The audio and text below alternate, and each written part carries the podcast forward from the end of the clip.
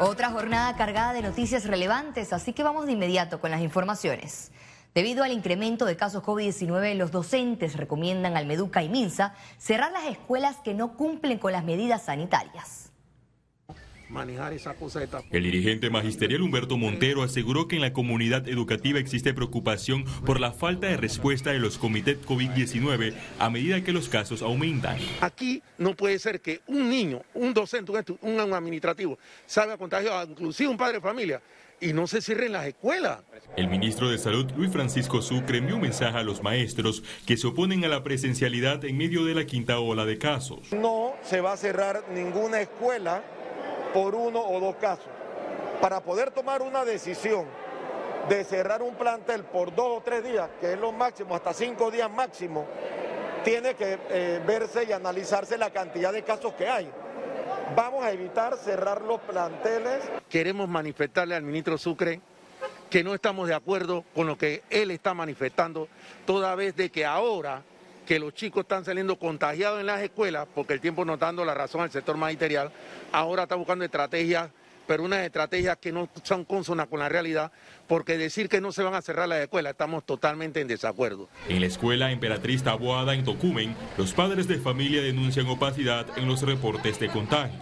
Estamos preocupados porque están los niños muy hacinados en las, en las aulas, eh, las aulas muy pequeñas. Recientemente la ministra de Educación Maruja Gorday de Villalobos aclaró que los únicos autorizados para cerrar las escuelas son el Ministerio de Salud y el Meduca.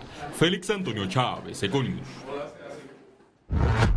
El director del Instituto Conmemorativo Gorgas manifestó que el repunte de casos COVID-19 estaba proyectado y que lo importante es que no llegue a los niveles de la cuarta ola. Este repunte está asociado a, una, a un primo hermano de Omicron. Omicron es, se denomina BA.1 y hay un primo hermano que es BA.2 y que es más transmisible. Así que esperábamos que hubiera este repunte. Y se está dando, no son tantos casos, no hemos pasado de, no hemos llegado a 4.000, no como antes que llegamos a tener 12.000 casos en un día. Y probablemente esperamos que esto se mantenga en ese nivel, 3.000, 4.000, y eventualmente empiece nuevamente a bajar. La diputada Solay Rodríguez detalló el origen de sus diferencias con su colega Benicio Robinson y confirmó irregularidades en las elecciones internas del PRD. Yo comienzo a decir que este era el pacto de la reeducabilidad, se me acerca la diputada Mónica Quintero, que era suplente de Vinicio Robinson, y dijo, dice Vinicio que tú estás hablando mal de él, tú estás hablando mal de mi jefe, no vuelvas a hablar mal de Vinicio. Y toma, esto te lo manda Vinicio Robinson y vino y pan me pegó. Eh, el partido está secuestrado. Ya esta es una realidad, esto es un hecho público y notorio por Vinicio Robinson. Él es el que manda. Él se burló del Ejecutivo, se burló de Gaby Carrizo, lo tiene engañado en el carrito y que, Gaby, yo te voy a hacer que tú seas el candidato presidencial con todas las preventas que ha recibido en estos tres años de gobierno. Él y su gente, en detrimento de todas las bases del partido que muchas no han sido nombradas. Tribunal de Honor y Disciplina de Cambio Democrático fijó para el 25, 26 y 27 de mayo de este año la audiencia contra 15 diputados disidentes. Muchos gobernemos en su gobierno. El proceso interno se da luego que 15 diputados de la bancada de Cambio Democrático, encabezados por Yanivel Abrego, votaron a favor de la candidatura de Cristiano Adames para la presidencia de la Asamblea Nacional. En la jornada se decidirá la expulsión por no seguir los lineamientos del colectivo opositor. Una denuncia penal fue presentada este martes ante la Fiscalía Anticorrupción por supuestas irregularidades en el partido Molirena. La acción legal contempla posibles delitos contra la administración pública en modalidad de abuso de autoridad, infracción de deberes del servicio público, corrupción de funcionarios y encubrimiento. La denuncia señala de manera directa al director y subdirector de organización electoral Osman Valdés y Santana Díaz, además a los miembros de la Comisión de Elecciones del Partido Movimiento Liberal Republicano Nacionalista. El Sistema Nacional de Protección Civil extendió aviso de prevención hasta el 20 de mayo por el ingreso de la onda tropical número 1 a Panamá.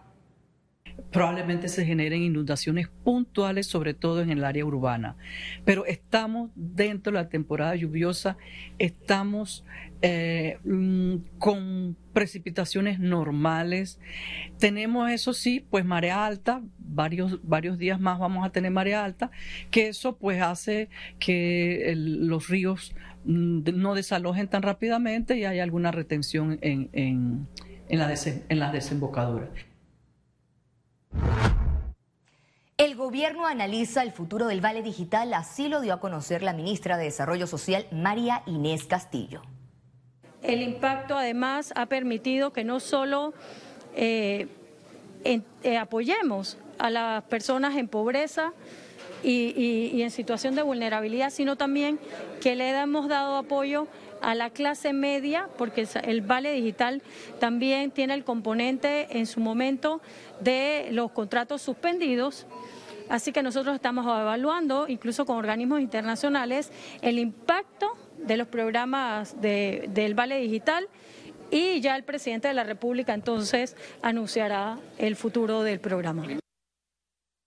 Greatness Center, in partnership with Franklin Covey, construimos un mundo mejor a través del impulso a personas y organizaciones a liberar su potencial, a transformarse para trascender. Presenta Economía.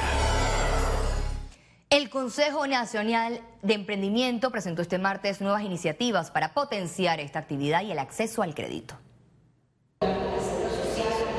En este espacio, con participación de 63 instituciones, la Autoridad de la Micro, Pequeña y Mediana Empresa y el Ministerio de Educación presentaron un plan para enseñarles sobre emprendimiento a estudiantes de sexto año de escuelas oficiales aprendiendo de emprendimiento, aprendiendo de la elaboración de un plan de negocio, aprendiendo de cómo se sale adelante y ampliar esos horizontes más allá de sus aulas de clases y más allá de sus barrios. El objetivo es posteriormente elevar el emprendimiento a una materia oficial del currículo escolar. Adicional, evalúan nuevas opciones de crédito, un tema que preocupa a los microempresarios. La realidad es que los fondos no están llegando y no porque no estén los fondos. Queremos reiterar, los fondos existen, pero los requisitos que nos están pidiendo nos hacen imposible llegar a esos fondos.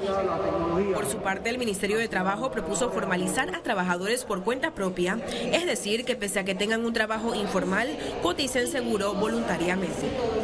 Ciara Morris, Econews.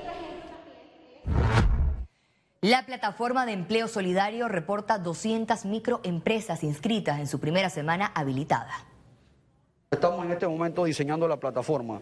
Ya se diseñó la de las empresas, que era la fase 1, ya se lanzó 200 empresas registradas y ahora estamos trabajando para lanzar la de los beneficiarios, que serían los beneficiarios del programa de empleo solidario. Esperamos en una próxima o en una pronta gira de trabajo comunitaria, donde participa la y participa Mitradel podamos anunciar a los beneficiarios prontamente de empleo solidario.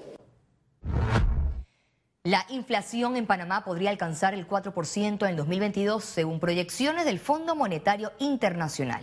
En una última publicación del organismo se evidenció que la inflación en las economías de Centroamérica seguirá en aumento en el 2022 y Panamá no escapa de esta realidad. Este incremento en precios de bienes y servicios se debe a la tendencia al alza en fletes, combustibles y materia prima en el mundo. Economistas sugieren al gobierno relajación de medidas por pandemia para impulsar reactivación económica. Hay días donde ha, habido más muertes de accidentes de tránsito que muertes por pandemia. Entonces, ¿qué vamos a hacer? ¿No vamos a que la gente monte los autos? No. La vida tiene riesgo y la vida debe continuar. Hay que ver cuándo el, gobierno va a levantar esto. Lo que sí tenemos ahora es una pandemia complicada con el tema de inflación, que en efecto una buena parte viene de afuera, aunque hay medidas locales que se pueden tomar. Más de 1.2 millones de pasajeros movilizó el Aeropuerto Internacional de Tocumen en abril. Según la información proporcionada por la terminal aérea, en ese periodo se mantuvo conexión directa con 78 destinos a través de 20 aerolíneas. Los usuarios de Sudamérica representaron el 46% de los pasajeros, mientras que los de Norteamérica el 29%, los del Caribe el 10%, Centroamérica 10% y los de Europa 5% realizarán Expo Inmobiliaria a cubrir del 30 de junio al 3 de julio con opción presencial y virtual. en el Panama Convention Center eh, y ahí tendremos más de 250 proyectos eh, de todos los precios, ¿no? este, empezando por los proyectos de interés social con el bono solidario del MIBI. Eh, hasta proyectos de alta gama. ¿no? Así que los exhortamos a que nos acompañen. Vamos a tener a los principales bancos de, de la plaza listos pues para evaluarlos y este, aprobar el crédito de su nueva vivienda. Los ejecutivos de multinacionales se reúnen con el presidente Cortizo. Una delegación de más de 20 inversionistas extranjeros se reunieron con el mandatario en Panamá para explorar oportunidades de negocios que contribuyan a la generación de empleo en el país. Cortizo resaltó los beneficios que brinda Panamá con leyes de establecimiento de multinacionales.